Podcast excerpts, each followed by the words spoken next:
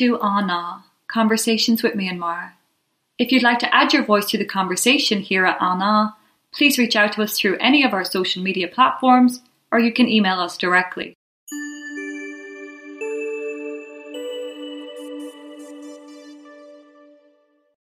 This conversation features Breanna and WT, the creative directors behind the Fight Like a Garment Worker storytelling initiative.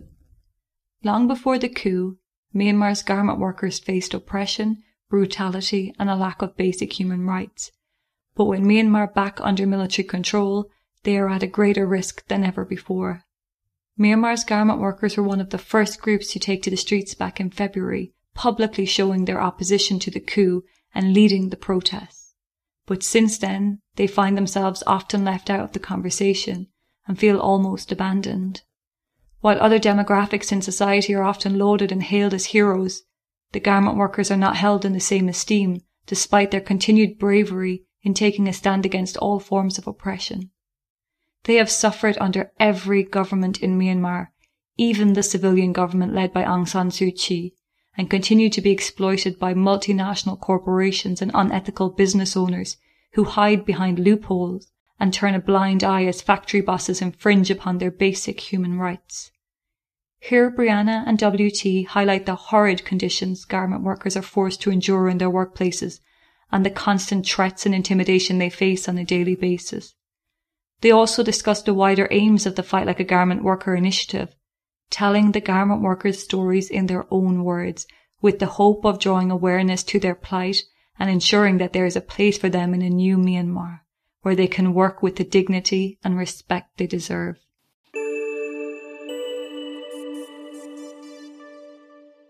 Let's start the conversation. Hello. Can you guys hear us? Hello. Can you hear me? Yes, we can. First of all, I just want to tell you that I am a huge fan of your podcast. I love your work. Oh, thank you. as, as long as one person says that to us every so often, we're like, it's worth it all. Great. And how are you, Breanna? I'm good. I had my second Pfizer shot on Wednesday, so I've been feeling kind of off. Yeah, it's a while for Thailand to get the vaccines, wasn't it? It's taken a while. Yeah. Now suddenly it's unrolling a lot faster. That's really good. So yeah. So, WT, just talk a little bit about yourself. Just you can be very vague, nothing that identifies you, but just to give us a sense of who you are so people can feel a little mm-hmm. bit about you, I guess. Okay, I'm a good friend of Breanna.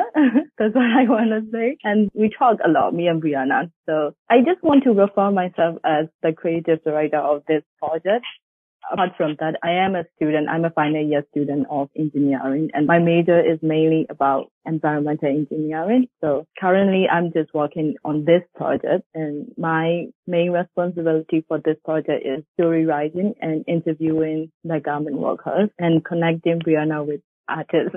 but basically she is the mastermind behind this project. I am just uh, a co-worker. I don't so. think that's true. I think we're co-masterminds. co-mastermind. Okay. So then, Breanna, maybe you can tell us a little bit about the idea because it, it, sounds like you had an idea and WT has made this come to life for you. Would that be fair to say? Yeah. So I, when the coup took place in February, I've lived in Myanmar since 2015 but happened to be stuck outside because of COVID. And so when the coup took place on February 1, my husband and I looked at each other and we were like, are we going to use our social media with our real names to speak up about what's going on? And we just agreed yes right away.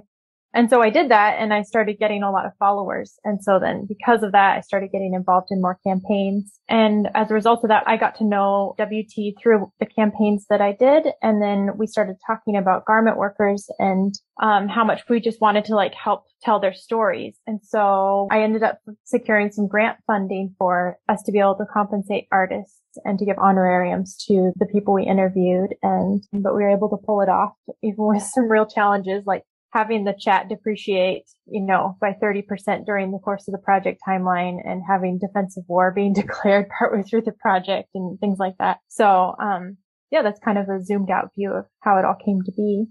Yeah, I think it would be great to, to learn a little bit more about the garment workers. Like I feel like it's a discussion that's not being had. I mean, it's very superficial, like, oh, businesses stay, businesses go, the, the, garment workers will starve, you know. So I don't feel like anyone's really explaining the garment workers and, and what they've been through, what they have suffered even prior to the coup and just the kind of role of international businesses uh, there. So I don't know which of you is best placed to tell us a little bit more about that, or maybe um, just so people can get a sense of like working as a garment worker in Myanmar and what that actually means.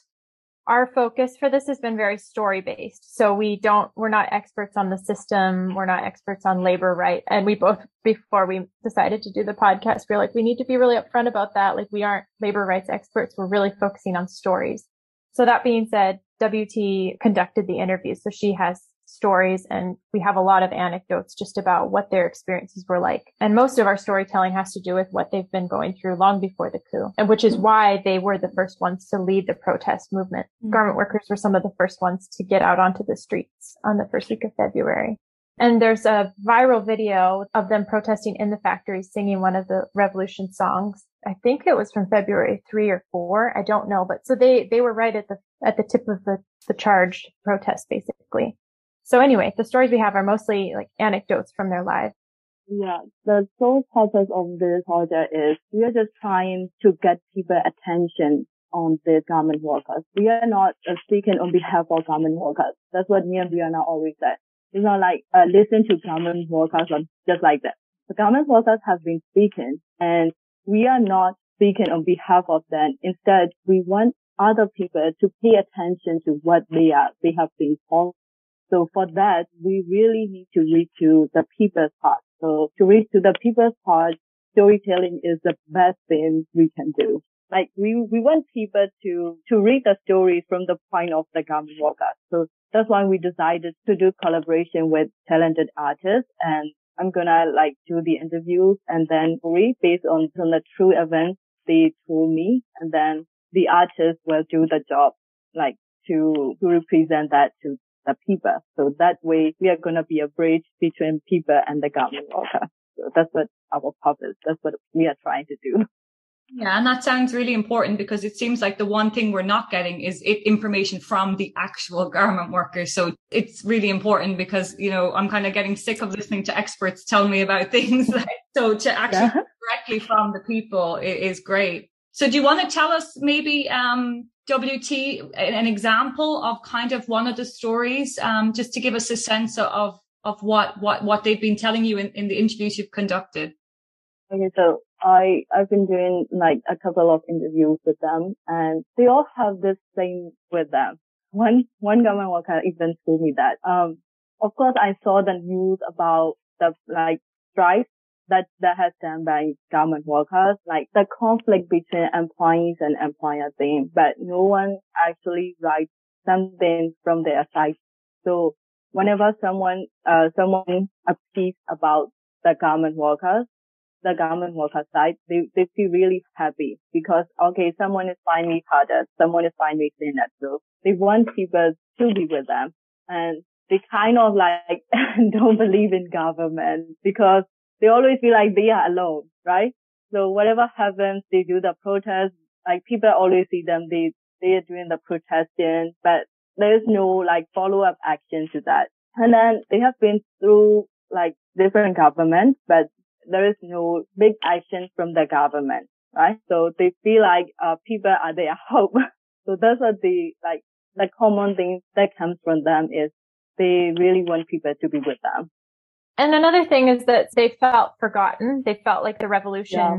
had first acknowledged them and then moved on to focusing on PDF and CDM and and those kind of things gripped people's attention and people uh, kind of forgot like how much these workers have to bear even as the coup continues. They aren't like celebrated in the same way that CDMers are, but they're hugely at risk to the point that right now, like a lot of the community has gone dark. We've lost contact with our lead interviewee and a lot of other people I know who, who try to work with garment workers have lost a lot of contact as well a lot of the young people from like that community, I think have joined some kind of resistance. And so there's more crackdowns happening in the communities where the garment workers live as a result, um, which is why we, a lot of us have lost contact because a lot of them are in hiding or just trying to be extra secure. Yeah, and kind of like they are pain becomes normal, like people normalize their pay, right? And some garment workers even told me that, okay, we have been in this situation for too long. So uh, like their pay wage is very low and they have to work for a long time.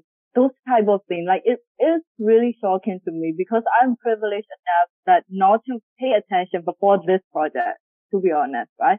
And when they told me that uh, about their struggles, about their problems, I'm so shocked and oh my gosh, we normalize their pain. So, and I really want to change that. And some, some garment workers know that, uh, their rights have been, what do you call it, exploited? Yeah. the employee, the employer did not give them their rights. So some garment workers know that their rights have been, um, exploited. Sorry, I forgot that word. They're like given their full human rights. Is that what you mean? Yes. Yes, yes. They don't really get the basic human rights, basic labor rights. Some people know that, but some common workers don't realize that fact. They think that these four things are normal. And even if they have a sense that someone is doing dirty to them, they don't get a chance to speak out against them because they have to care about their family and they, they have to have a job basically. So not to lose their job, they have to stay silent. And can I just ask a few questions that are probably I should already know and, and seem very obvious? um, are these workers primarily female, and are they yeah. moving to the areas for the work, or is it the case that quite often there's a, a village nearby, a factory, and therefore that is the industry and that is the employment for that area? How does it work in terms of becoming a garment worker? Is it that people migrate to the area for the job? Or is it that if yeah. you're born in an area, it's kind of the only job opportunity?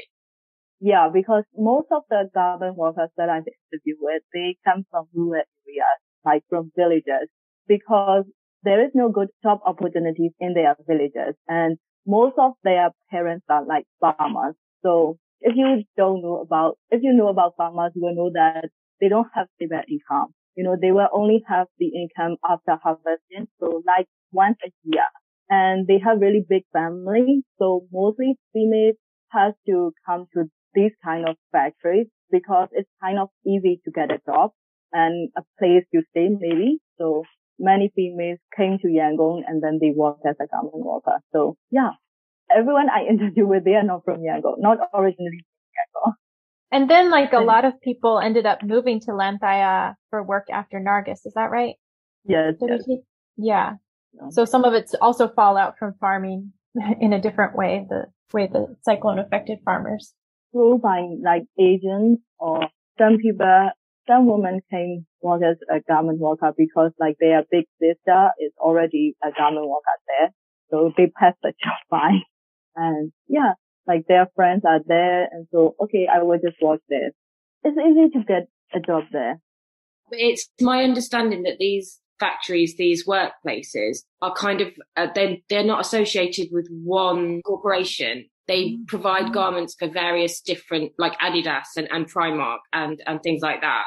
Uh, but you've said that they've never had good rights in terms of like wages and hours. So is it the case that it's always dependent on the government and not actually who they're supplying at the time? Is that a really complicated question? we okay. talked to someone who said that it depends which factory you work in. Like some insist on better pay and better hours. Is, is that a myth or is that something that you've, you've come across? Oh, yeah. I mean, I don't know that I can speak to it across the board, but I think some factories supply specifically to a few leading brands that might be more well known. Mm. And then some oh, just yeah. are doing specific orders perhaps just as they come in for different brands, but not consistently for that brand. I think it varies. Because I'm just really intrigued because we have like, I mean, Primark has an ethical department and like if you contact them, they assure you that they protect the, the pay and the hours of the individual. But if these, if these factories, if these workplaces are producing for lots of different people, then they can't, they can't guarantee that, can they? They can't insure it. Right. Right. And it's kind of easy for these garment factories to like hide behind whatever the, the factories on the ground are doing because they say, Oh, we have no control. The Adidas can say we have these like values, but then the factory that they're actually ordering from might be owned by like a Chinese businessman who's running it in Myanmar. And so at the end of the day, the Chinese businessmen can call the junta in to like, you know, crack down on workers that they see protesting and Adidas would be like, well, it's not in our hands. I'm not saying that that exact scenario happened. I'm just making a hypothetical and inserting Adidas into it, but that's something that happens. So. So yeah, they told me that they cannot just directly go to their boss. They have like supervisor, manager, and then the boss. And maybe the translator. Most, most of their boss are Chinese people. And then if you want to say something to the boss, no, there is no way that you can reach out like individually. And when you first walk at the garment hall, they will hand you a paper saying this discipline you have to follow, or if you cannot follow these, you will have to like resign or something like that. But they don't have a choice. They will have to sign no matter what they wrote in that. In terms of their like day to day, do they work eight hours a day with like an hour break and with like, you know, um, maternity leave and holidays and all of the benefits you would expect uh, if you're working for international brands in other countries? Is, is that like any way happening in the garment industry? Mm-mm, no. you have to go to work around 7.30 and then 5 p.m. is your like work overtime, but you have to work overtime if your manager is asking you to. Like sometimes it could be till the midnight, uh, overtime. It's the midnight. And what are they paid for that? Are they paid extra? Very little, very little. Like one interviewee told me that they don't want to do the overtime because the extra money is very little and they are so tired working all day and doing the overtime work is really impossible for them. But you know, you don't have a choice. You just have to it because you want that. Even if that man extra money is later, they want that because they need that.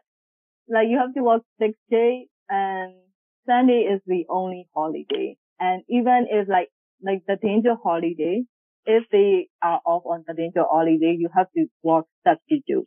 So just work. and, and the other thing is if you object or you try to take time off, they'll just fire you and replace you because there's so many other people to fill the job. Is that right? Yeah, yeah. And they can't even have toilet break properly. You know, they hand the card to go to the toilet for a factory or like a hall. So if you want to go to the toilet, you have to take the card.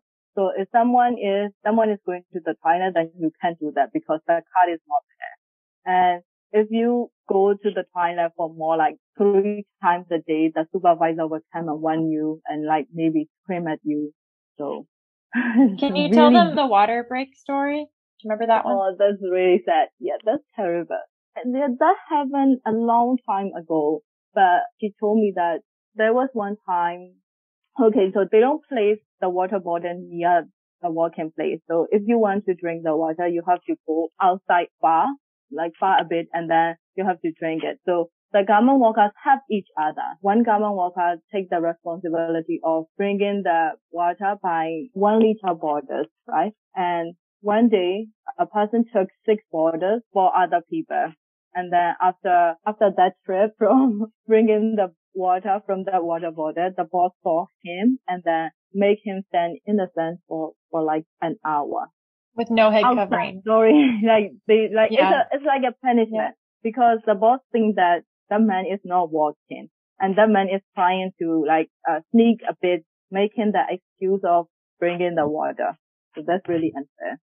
I'm just like, I'm just really surprised when I hear this because, you know, I, I've heard so many things from, you know, like the smart textile and garments, this like European Union that's co-funded by private sector partners. And they talk about all this like ethical and training and all this brilliant stuff they're doing in Myanmar. But doesn't really sound like they've done a lot. Like, I mean, it's kind of worrying um, when you hear things like that and, and, what's happening versus what's being sold, you know, because they, they claim on their website that they're, you know, they aim to improve the working conditions and promote labor and environmental standards and reduce labor rights abuses. Is there any evidence that that's working or happening that you can see from speaking to garment workers?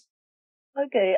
Well, maybe we are talking about the different factory um, in Thailand, there are a lot of other factories as we trying to keep the identity of the garment worker. So we have the record of the factory name, but I don't know if we should release it or not. You know, there are so many other labor rights abuse happening currently because the managers, the supervisors, they really underestimate the power of the workers. They don't expect the workers speaking out against them because, you know, they know that they need money and they threat them that if you like, it's really complicated and very terrible, right? And if they don't like you personally, even if they don't like you personally, they will just make some excuse to the boss and then they will make you get out of, get rid of your job. So.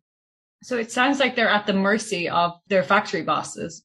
And are, are the factory bosses like, are they motivated by greed and just money and financial gain? Is that their, their motivation?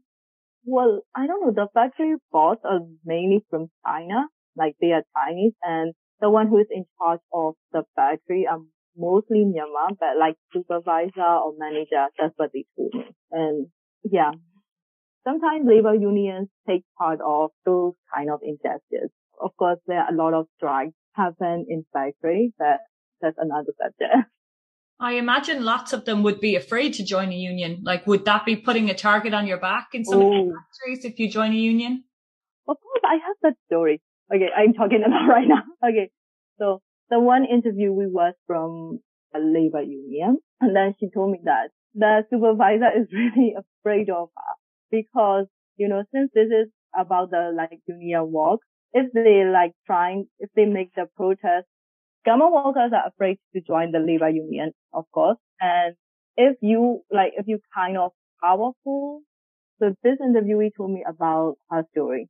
She, she's from the labor union and she told me that she has received a lot of threats from the manager. The manager even told her that you don't have to come to work you just stay at your house. We'll give you the salary. Just don't do anything to the workers. Just don't like, just don't educate the workers. Cause like we won't get rid of your job if you stay at home. Just don't come to work because they are afraid that the workers might get educated and speak against them. Like, right? If they do that collectively, like the manager can, the manager has no power on that. Like if all of the workers don't go to work as a part of a strike, then the manager will not know what to do. Like, right? So many managers, supervisor and bosses are afraid of the union power. And I'm just trying to understand then where the international brands fit into this. So we have brands like Zara, H&M, Adidas, Primark that are really well known. And it's kind of shocking that in this day and age that they would be, you know, part of anything where human rights abuses like this were happening. But as I think Ruth said earlier, we can't know which which factories are supplying which which yeah. these companies. So like it sounds like this is kind of happening across a number of factories. What should these businesses be doing? Some people are saying they should withdraw. Some people are saying they should, you know, support the workers. What's your take or what is the garment workers? What do they say to you when you talk to them about these international businesses? I think that's when the government has to step in, right? So if I am the employer, I might, I might be afraid of the government law, that the laws is on the side of the employers. Like even in the military government, way before this coup, the military government and then the NMG government, like the, the some sort of democracy, uh, is politicking here right now. So the government don't have really like concrete laws for that labor right, to be honest. And even if you are from the union and then you go to the, like you go to the law office, like labor right office, they were trying to give you excuses, give you so many reasons, and then the boss will do some type of bribe, and your your case will go away. So then you cannot do anything. These type of things happen across our nation, not just from the government sector, uh, like from oh, what can I say? We don't have a concrete like justice for our law. There is no such justice in our law for a very long time. Yeah. So you need need laws from the top and a government that's going to treat people right. Mm. From my perspective as a consumer outside of the country, it really bothers me that I can write to one of these organizations and they kind of have a loophole to say, oh, mm-hmm. we are mm-hmm. doing these because they're not specifically associated to one factory. That personally really bothers me as a consumer because yeah. I mean, I hope so much that the revolution succeeds and, and Myanmar gets proper, you know, standards of living for everyone that deserves it. but from the immediate effect of what we mm-hmm. can do right now, mm-hmm. yeah. is it worthwhile as putting pressure, more pressure on, on these companies, do you think, as writing letters, as doing petitions? What, what would you want from us from an outside perspective in, in terms of helping? I think that public shame is probably the most effective use of limited time and resources if you feel like, you know, if you can't make a career out of it.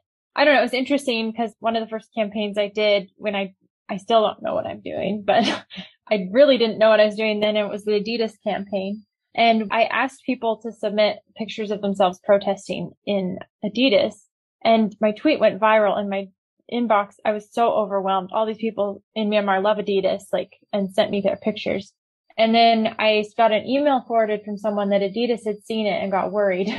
so we hadn't even launched the campaign yet, but they saw something happening. And I don't know, it was enough that they had a phone call with somebody inside the, or co- contacted someone in labor organizing. And so the, the person told me like, oh, this is a good thing. Like they're nervous. Like that's a good thing.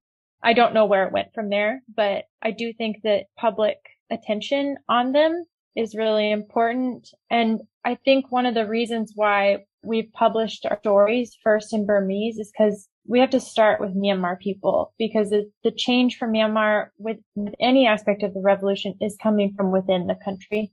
And I think that it needs to be Myanmar people who care about this first enough to have more accountability for the businesses that operate in Myanmar from the international community. And the international community has a role to play and should care also. But I think us trying to support and bring these stories into the light for the Myanmar community is a really good place to start. Yeah. Just like not wearing Adidas is a very good place to start in Myanmar or anywhere. Like, I mean, just not wearing their products, not buying their clothes. I mean, even since like this has all come to light in the last while. Like I've stopped shopping in any of these shops until I get some clarity because it's too muddy and I just can't trust in clothes coming from H&M, clothes coming from Zara, Primark or Adidas. So they're just on my boycott list until they answer questions further. I have clothes from those places from before, but I refuse to buy anything, which is very annoying because Christmas is coming and Primark is the place to be for lovely fluffy pajamas and slippers. But no, as long as people are suffering elsewhere, I can't justify buying those things right now. Um, and as long as, as you say, Ruth, they're hiding behind these loopholes. Oh, well, like it's not our factory or we don't know, or, you know, we have like, as long as they draw up, like, I guess their own, like, oh, this is our code of ethics. They don't care if anyone follows it as long as they can point to one and say, oh, well, we have this. But the fact is on the ground, people are being treated really bad.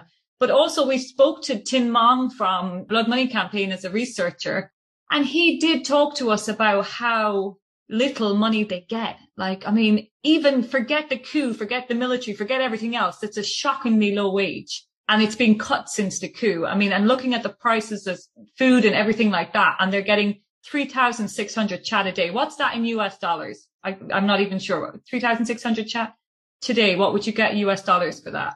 Like less than $2 or is it right around $2? Yeah. We're talking less than $2 a day they're working sometimes till midnight. They might get closer to $3 if they work till midnight from 7.30 in the morning. I mean, you know, fashion brands that are huge and brands like Adidas that are, have so much money. Like it's, it's crazy when you actually stop and think about it. I can't enjoy fashion anymore. It's terrible. it just, it's, it's awful. Um, but how do they live on that money? Like, can they live on that? Is it even possible right now? Of course not. And because of the coup, a lot of garment workers become jobless and they don't have a, like, obviously Yangon is the only place, the place for business. Like even if you open a small shop, you know, I think they, they really love Yangon, although they, they are from other towns. Now they lost their jobs, so they get back to their home and it's not good for them to start a business or like whatever. So majority of people become jobless because of the coup, mm-hmm. especially from government sector. There's also like one of the things I worry about because when people say, oh, the fashion brands should pull out these international brands, just get out of the country until, you know, proper rights are, are put in place and all of these things. But I worry that there's going to be a time where they're forced out because the whole country cannot function. So if we're heading down that direction and it's going to happen anyway, surely it would be better to go prepared and give the workers severance packages and these kinds of things. That that's what I worry about. I just worry that at some point you're just going to have to go because the country cannot function and you cannot operate your businesses. Or do you think no, the factories will always, no matter what, they will see this through and they will be able to continue no matter what? Or what, what's your thoughts on, on, because some of Yangon is fully functioning at the moment, but other parts are not. So I just wonder how long they will continue. I don't know. My first thought is that I think that there's some comparisons that could be made between the garment industry and extractive industries up north in Myanmar in that these are things that people can find a way to make money on no matter how bad things are. And that's just because there are so many layers that these companies can hide beneath. As long as there's shipping, they can do it. It's kind of my thought. As long as there's uh, enough infrastructure. And that's why, I mean, Hlaing Tharyar is close to the port. As long as there's a working port, they can ship their clothes off a couple miles to the port and they get them to the international trade world. So I don't know. I don't know much about logistics, but I think that, that, that it's a profitable business because there's not a lot of accountability. So as long as there's no accountability, they can probably keep doing what they're doing. It's my guess. What do you think, WT? well, I think the true power line between the people. Of course, we worry that a lot of people go jobless, but Me that if we keep doing that, like if we keep working, if we keep those companies like without holding them accountable, if these things happen again, like happen all the time again and again, then it will be for worse results. So they can go hunger for like temporarily and then they, they will be hoping for the best, right? Like they will stay off a bit and then hopefully those companies will do the right thing. And then that, that will be what, what for them to go hungry for a while. And I guess that's what they see it as a short term to, to get to a, a bigger point. But I guess other people are worried that it's not going to be short term. And if these companies pull out, they won't come back. I mean, that is the fear that if they go and they source yeah, the yeah. products elsewhere, then they're never going to come back to Myanmar. So what would happen then? I mean, I guess there would be no jobs for a large number of garment workers. Yeah. Hmm. Yeah. And I mean, it's such a predatory industry in that they can go find another country that doesn't have very many regulations. So it's, it's kind of the same as a garment worker who needs an, a water break and gets fired for taking one too many. On an international scale, they'll just go find another country that doesn't ask for that.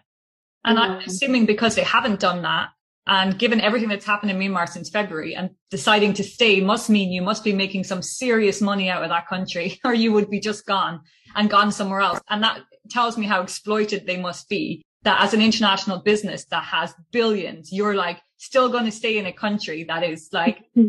in the situation Myanmar is right now. Like that must be the cheapest labor in the world. That that's what I've decided. Myanmar must be one of the cheapest yeah. places for labor right now.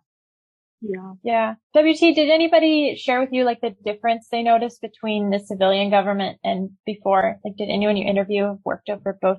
They did say that you've had interviewed people who worked under both governments. Did they say if they noticed a difference in working conditions? Well, no.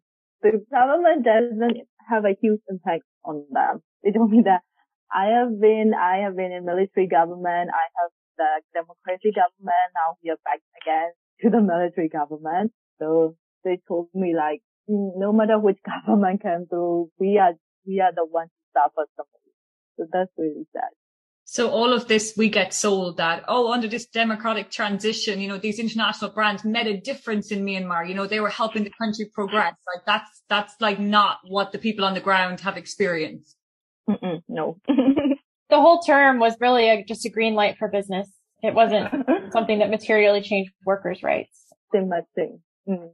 It's always yeah. been our worry. The more that we've talked to people, the more worried we are that people have seen Myanmar as a business opportunity and never had any intention of seeing it as anything else. And this coup is very frustrating for them because it's ruined their business opportunities. But there's others yeah. who are seeing this as an opportunity to, well, I'll step in when everyone else is stepping out. Like, you know, it, there's always vultures circling, you know, it's very frustrating. So what is the kind of hope for the garment workers then? They're hoping that that under a new, I guess, federal democracy, that they would have the kind of rights people promised them all along, that their hope is for a new Myanmar? Of course, of course. They told me that okay, you guys experience the dictators now, but we have been experiencing dictators since we come to the job. Our boss are the dictators too. So we are going to fight for no matter what, no matter what it takes. Like we are going to fight at all costs.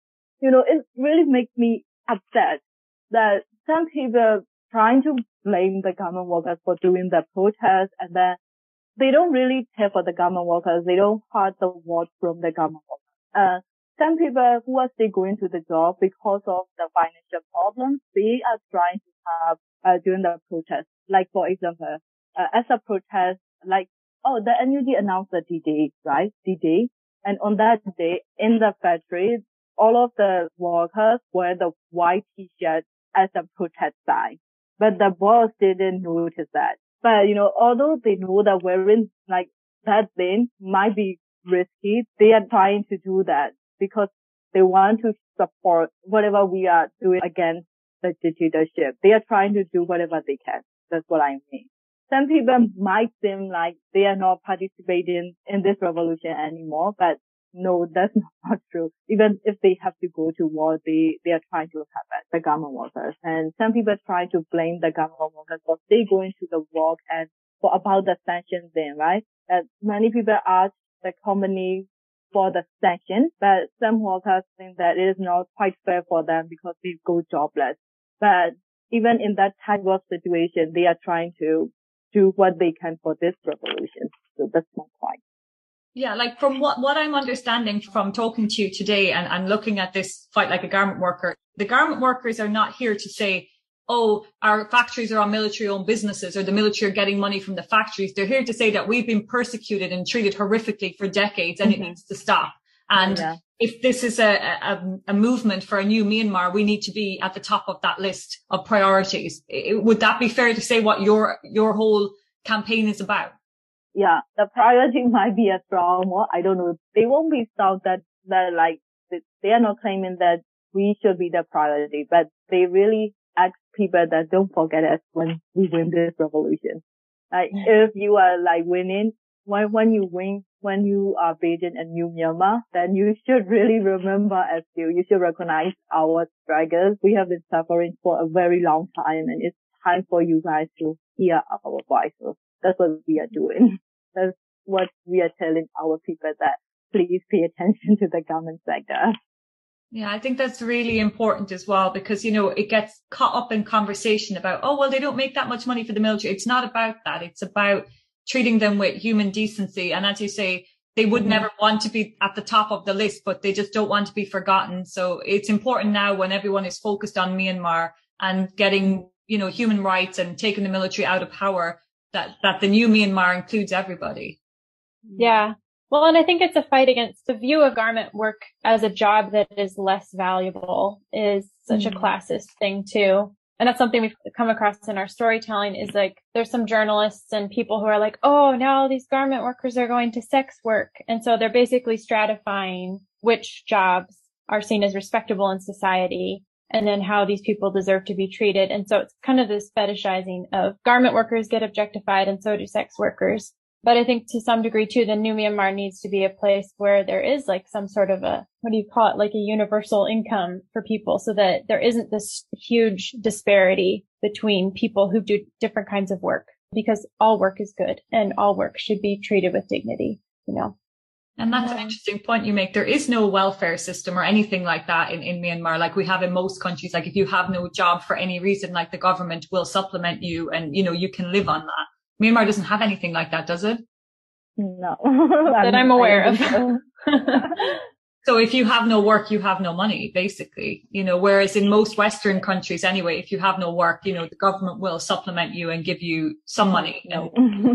yeah. You know, in every government, the working class has been the one who suffered the most.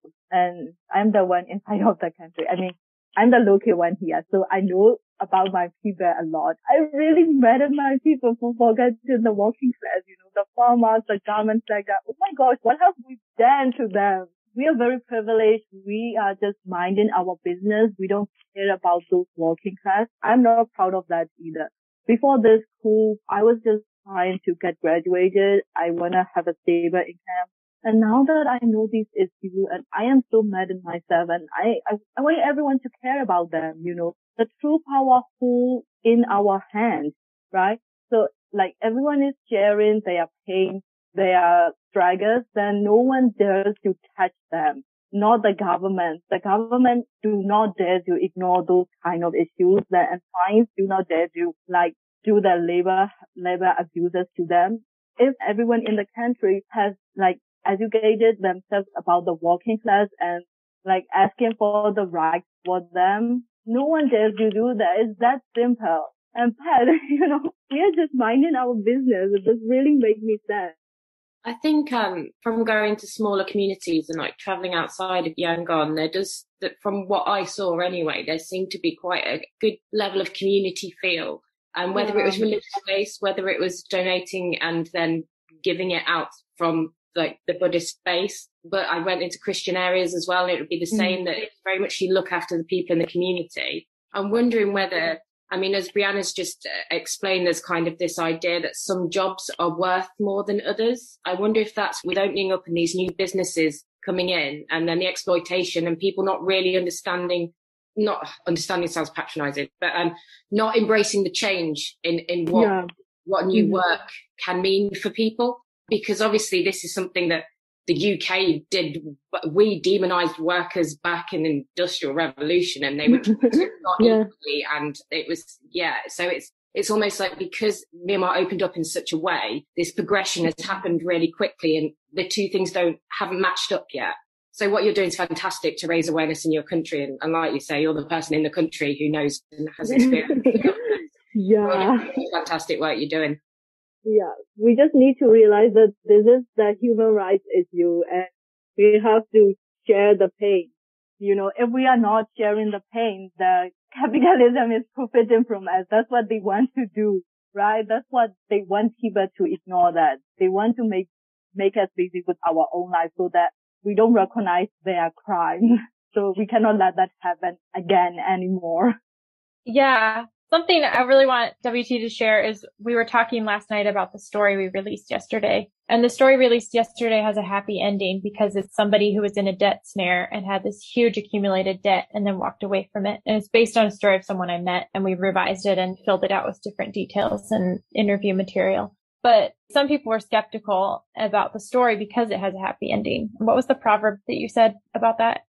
Uh,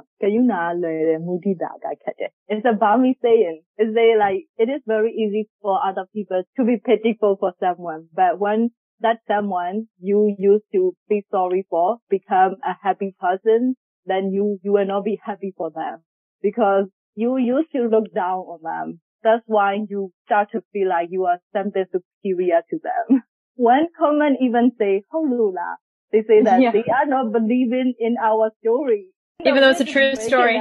Yeah, they yeah. thought we made it up. Just I mean, the idea that on. these people have agency and that they can create a better world without our holding their hands as people of the higher classes yeah. um, is something that's not necessarily appealing to everybody because othering like this class of workers is feels good when you're in a powerful position.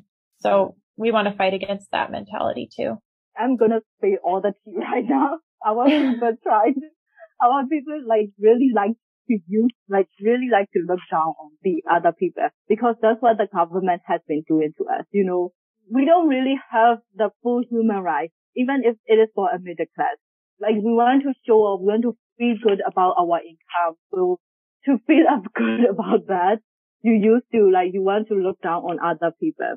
So that's something that the capitalism of Myanmar do to the Myanmar people this came from the local one. So trust me. Yeah, maybe like this coup is an opportunity for everyone to reflect on these things uh, and maybe do better. I think once your eyes get open now for a lot of people, which is why what you're doing is so important because everyone is looking now and that's the time to tell these stories when people are paying attention. But yeah, garment workers under military are not going to have any rights in a new government. There's, there's hope, I guess, you know? Yeah. What is the plan for the fight like a garment worker? Are you going to keep telling stories? I know like, some of your sources have obviously gone to ground or you've lost contact with. So is that going to halt your production a bit or have you got enough materials to keep going a little while? We have um three we've lined up to do like three full series, like comic book style. So we've done released two and we have a third one that the illustrator is finishing. And then we'll be, we'll be done with the project as it, as it stands now. But I already have contacted, my dream for this when we started was that we could find like a, a publisher that might be interested in making a bigger story. And so there's a possible lead that we have to like write a longer story and do more research to publish something that would get more, more people around the world hearing the story. So we'll see where that goes, but that's like both of our dreams come true to be able to do more research and to like write a bigger story. Yeah. So we'll see what we can do. But yeah. Yeah, and there are organizations like Clean Clothes is one example, you know, that I know of mm-hmm. that do a lot of work on trying to expose these kind of things around the world in other countries and fighting hard for, for garment workers. But I guess we ourselves as consumers have to kind of think of our role in this as well. If we keep going and buying mm-hmm. all this fast fashion without any kind of concept of where it's coming from, so I think on an individual level, we can maybe do a little bit more research and maybe think, can I shop secondhand? Can I shop in more ethical ways to know that people are getting a fair wage and a fair salary? But yeah, we have to kind of look more at why clothes are so cheap, like why I can buy a dress for like six dollars. Like, I mean, someone's getting paid, you know, a dollar a day. That's why I can buy that for six dollars, you know? So it doesn't feel good yeah. to wear that when you know that, you know? Yeah. Yeah. And especially in Myanmar, you know, the power and money is very, power and politics is very interlocked. Like we, like individually, the people lost their roots on this. You know, they were like, oh, this is not our problem. The government will do the job. But on the boss will be like, no, no, we will do the government. So I just want to realize everyone to like focusing on this kind of issue. And I want them to realize that they can change this. You know, this might sound cliche, but you can change this, right? If you really realize that if you don't like, if you don't be scared of criticize the government, criticize them, and at the unethical products, then you are doing the good job and you are doing you are standing together with the government. I want people to realize that too.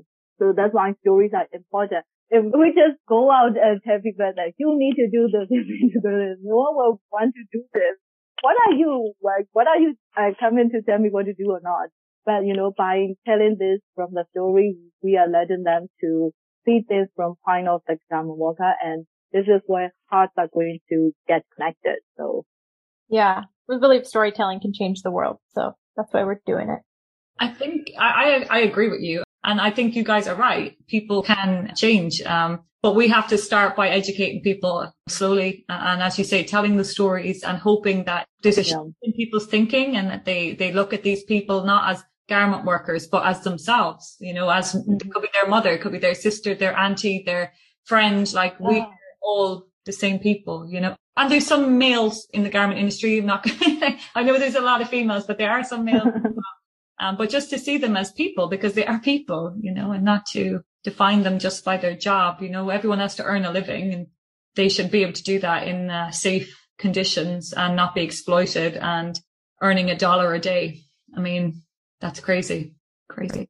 I have an interesting story that I meant to share about the Adidas campaign is that I think there was a crackdown in Hlaing Tharyar on the 14th of March. And a couple days before that, Adidas decided to release a statement in English about the coup. Took them long enough, but they finally did. And they said they made a typo in their statement It was like, we condone all forms of violence in Myanmar. And I think it just goes to show how much impunity these businesses have because it's a massive typo they didn't release any statement in, in Burmese when really the target audience should be like the people where you're operating should also matter, but they didn't go to any trouble to release any statement in Burmese. They released a statement in English. And then when they were called out on it, because a bunch of people were like, ah, on Twitter and it got a, a bit of attention on Myanmar Twitter, but they never corrected it. And I think it just goes to show people aren't, there's just not accountability. Like even for a stupid press release like that, that you wouldn't maybe apologize so like, it's just like, obviously they didn't mean to say that, but it was, just, it was really bad error to release public statement like that and then like make another, you know, they didn't make an apology or like a correction statement. Oh, sorry, we made this, you know, and I think it just goes to show like not that many people are paying attention or there's not much accountability. Both, I think that you can get away with saying very little or saying anything as a public like measure of we're concerned about the situation and it doesn't. Yeah. The interesting anecdote from that I mean, it sums it all yeah. up, really, like, doesn't it? But when you think of the amount of yeah. like high profile people that are, you know, have deals with these companies as well, like surely this is not good for your brand or your business. Like if you are like a very famous person and you're selling a certain side of yourself and you're doing, you know, you, you are wearing Adidas stuff and you have to know this stuff. You know, you have to pay attention to it. Um, that's the problem is Adidas kind of has this like pro woman angle. They have Adidas women now and they have like a lot of like diverse bodies and diverse abilities featured in their American marketing, but it just feels like the biggest lie because they're still exploiting people in order to produce that. So yeah, it feels like such a lie to see their marketing that's like really appealing to American consumers who see it and they're like, wow, they're so inclusive on every level. And it's not inclusive if you're doing it on the backs of Myanmar workers who aren't being fairly paid. Yeah, for me, like Primark and Penneys, not not excluding them at all, but they are the cheapest possible clothes, and it's a lot of people who are on minimum wage in the UK that sh- that shop there, and they don't. They're ignorant to the plight of the people doing it, but they're also struggling on the on their financial income themselves. But Adidas right. is a higher range than that. Do you know what I mean? Like that's right. It's a, it's not a, affordable for the people on the minimum wage. It's more expensive. So for them to still exploit to make that extra profit ma- margin, not that any exploitation is ever okay, but it's even more shocking. And like mm-hmm. you say, and the branding in the face of it is yeah. Yeah. I mean, the same problem with Nike in China is that they're using Uyghur labor there and they are all Black Lives Matter in America. But what about the lives of the people producing this? Like, are you going to come out and make a hard decision for the right thing? You know? So yeah, we all have a lot of work to do because it doesn't have to be this way. We're all going to be naked walking around because we can't buy clothes. yeah, maybe that's the best protest. we yeah. can support the small business people. Yeah. The capitalism really, oh, oh my god. Okay, off topic, but have you guys watched the video of Greta Thunberg calling out the UN leaders for not taking the action? So yeah, on that, okay, this is off topic, but this is kind of related because the people from UN really like promised to the environmental environmentalists that they were going to do the job they have been promising, but they don't do it at all because the oil and gas companies are behind those leaders. You know, the huge, huge thing that is impacting on the environmentalism is those oil and gas companies. But they won't stop because they are earning a lot of money. So they will just uh, trick you with some sugar-coated promises and some so little work. But, you know, behind all those spotlights, they are just doing the dirty work. So this is what the other government sector are doing. Like Adidas, Nike, they were like, they were showing that, oh, embracing women, empower the women. And then they were body diversity. They were even hire Beyonce, like as an icon. And oh, some people were like just a normal people, not researcher, not analysts, not activists. They were just buying their products because that's what they see. That's what, that's what they are showing to the people, right? I, we are doing, we are embracing women women empowerment. But behind that, oh no, they are doing the dirty crime. So it is our job to, to remove the big screen and yeah. like trying to see what they are doing behind that. We have to call out. Feminism that doesn't include the people who make your clothes isn't feminism. said it finally. I think once you know, like, I mean, I wouldn't even like, I would just feel dirty if I wore Adidas now. I just feel like, oh, like I just wouldn't like that feeling. So I think that, like, not will change their mind as a result, but I think a lot of people, like, for me, it's changed my mind. So there's one person, you know. So I do think it, it does when you hear these stories and you, you do your research. But I will say one thing, it's so hard to find out where clothes are made. Oh my goodness. So since I started looking for new shops, it's become so hard to find where they do that. Like I know the ones who do business in Myanmar, obviously, because you guys and loads of people have done research on that and that's, that's public mm. information. Mm. But there's a few shops here and I've been searching and I've been checking different groups. Like they, you know, they say like they're not transparent about where they do their business. So mm. it's really hard. Probably to- isn't a good sign. if they, if they're not going to tell you, it's just not, it's not going to be a good answer when you find out. So it is really hard. And then like, you know, if you look in, I'm looking at some of these, you know, more ethical brands and they're like, you know, everyone gets a fair wage, but you're trying to say, well, who are your corporate sponsors? Because, you know, they could be the ones I don't want to have anything. To- so it's just actually when you start looking, it's a scary world. it's a scary world. Yeah.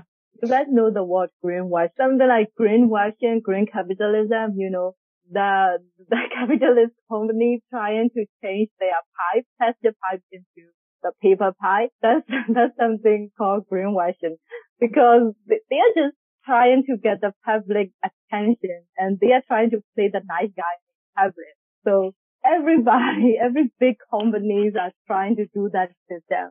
You know, if once you look that and you're like, oh, they are using the paper pipe. No, but you know, if you go to their factory, they are not doing so green. I think one, one like less altruistic way to point this out to people is to realize how much money these companies are making off of you as yeah. a consumer too. For example, my friend started a swimsuit company because of the lack of body diversity in swimsuits. And she said when she was researching, she found this swimsuit and it was for sale for like $250 in the US. And she managed to figure out which company in China was making it. And they were selling it wholesale for about $2. So the markup was just massive. So they're making, I mean, they have all this overhead at their stores, but they're still making a massive amount of money off of people on the other end the shoppers, basically. So I also think there's, I mean, we aren't being exploited. We're wealthy enough to be able to consider spending money on clothes, but just the fact that like they're, they're getting money out of everybody, everyone involved.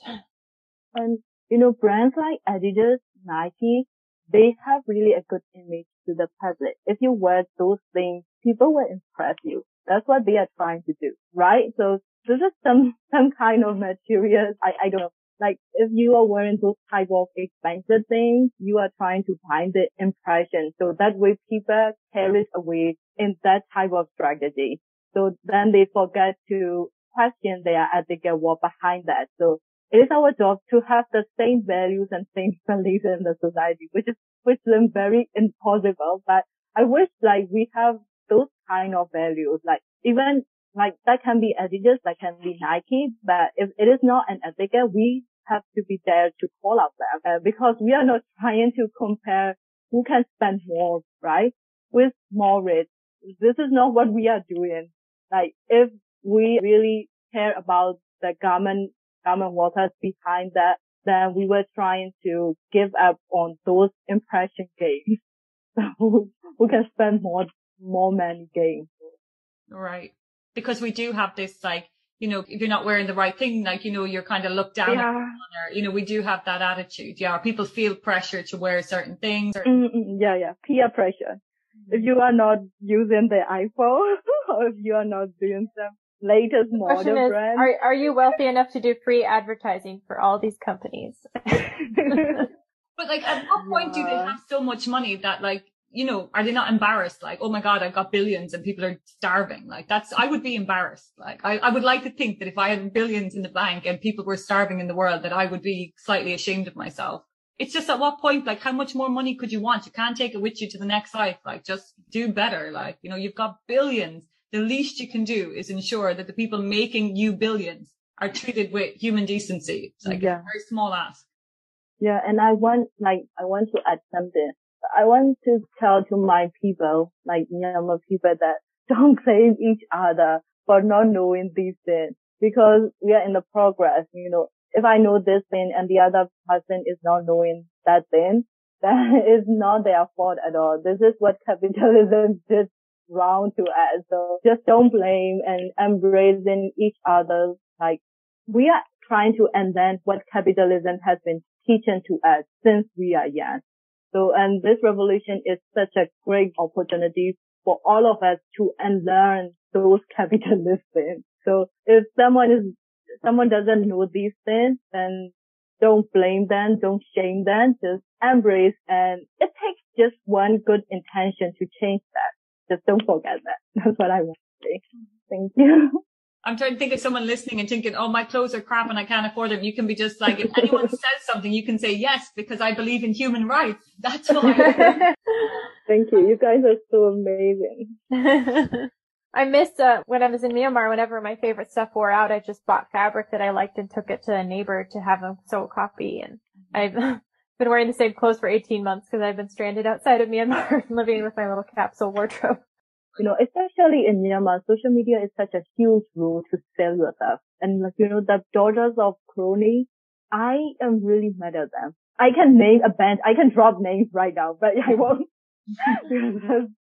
but you know, they're trying to like sell them as someone who can spend much more money. Like they will use the brands like Gucci, and Adidas, and like all of those famous brands, they are using those many And then some people look at to them. Some young girls are like really impressed.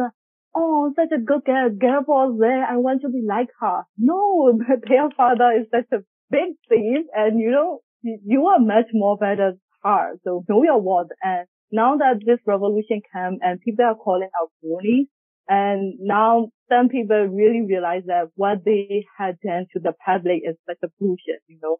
They, they wear those clothes and they're trying to sell their brand as a girl boss. They're trying to label themselves as a girl boss, but now people know that they are just a scam. There are money behind that. The money they are using is such a, like, crime. So that's, that's a good thing. That's the bright side of the revolution. Uh, or I won't, I wouldn't say that because there is no bright side of the revolution because the lives we lost, we will never get, get them. But, you know, I'm really glad that people are reflecting on those kind of issues and trying to question. People don't dare to underestimate them anymore. You know, they know that they have the power and they know that they are worthy and yeah, they are coming out, they're calling them out. What really makes me happy at the same time. Yeah. And when you realize how they got rich from, you know, exploiting other people, robbing people, you know, stealing yeah. from them, you know, taking their crops. Like we see it now. Like, so we, we start to how they get so yeah. rich, you know, and the, how their families get so rich. All this bribery, all this corruption. So yeah. They are no longer famous anymore and then they cannot sell anything anymore, you know, because people expose their crimes, their parents' crimes. So that's a good thing. Really hope for a better Myanmar, right? So these kind of issues, people are trying to work on these kind of like feminist issues, human rights issues, a lot of different social issues are where like has been in Myanmar and people are trying to work on this. So I really, really believe that our new Myanmar will be really amazing. Yeah. Hopefully. With people like you guys, yeah, it will be like, and I think as long as people like you guys are doing doing your bit and speaking out and, and raising awareness, I think it's it's great. Fighting like a garment worker is a, is a great initiative. So what's what's next for you guys when you've got one more story for this and do you have something else or you're just hoping to maybe make it a bigger story as you were saying and do you have any other things? Yeah, we'll start writing a book proposal for the same idea. So yeah, and you also have a video step. project, right? You oh yeah, but that's on hold because our our interview, we had to change so many things about the project between July and now because yeah. people went dark. We were going to publish hard copies of it and then um, it just got too unsafe to do that. So we had to shift a lot of our plans. So yeah, it's been quite the ride. But yeah, we do hope to do, we did hope to do a video project and we might still. Like no matter what, our interviewee security is the priority. Yeah, we will not do anything that that that will impact on their security. So that's why we are we are on of the video project. We believe in storytelling, but we also like don't want to be putting ourselves in a position of believing we're the voice for garment workers. Like the mm. people who are voiceless aren't born; they're made by systems like this. Mm. So we want to like fight that system. So we're looking forward to when our contacts can just speak freely, so we don't have to. We want to keep our work very ethical too. That's our mm. priority. We definitely relate to that because we're always like, we're not the voice of this, you know, and it's important yeah. us, so we have to speak. Like it's, it's a, you know, the, the same thing though. We're just like always like make sure it's their voices that we're pushing forward and it's hard not to have an opinion. Like there's no neutrality when something like this has happened. Like, you know, you're with the people and that's it. There's no, I'm in the middle, like, but we try not to give too much of our force for we tried to hold back a little bit but yeah, I think, uh, no, I think what you're doing is great. But you guys, whenever I see it, it's usually posted from, from you, Breanna, or it's posted on Sisters to Sisters. Does it have its own space? No, it's just gonna, that's where people should check it out. Yeah, Sisters to Sisters, we're making a website and it should launch in a week. So depending on when you air the podcast, you can share the link for that. I'll let you, I'll send you the link when it's up. You're doing great work. Keep it up. I know it can get so tiring, but like, got to keep going.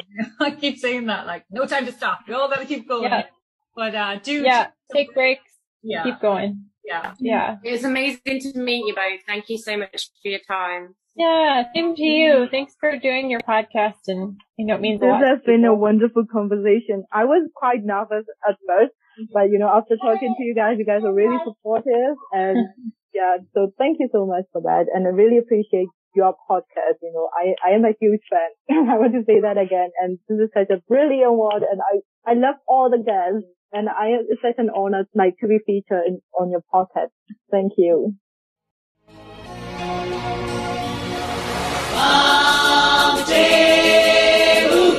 Thank you for listening to Ahnah Podcast. You can follow us on all major social media platforms.